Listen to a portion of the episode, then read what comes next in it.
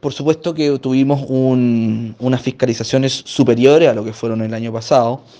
Eh, no así con el tema de la infracción al tránsito, se cursaron eh, mucho menos infracción al tránsito que, el año pasado 2022, 2022, lo cual da cuenta que hay un cumplimiento más estricto, digamos, de que lo que es el, el cumplimiento de la, de la, diversa documentación que deben llevar los conductores al momento de ser fiscalizados, como también los elementos de seguridad y protección que deben llevar consigo en los vehículos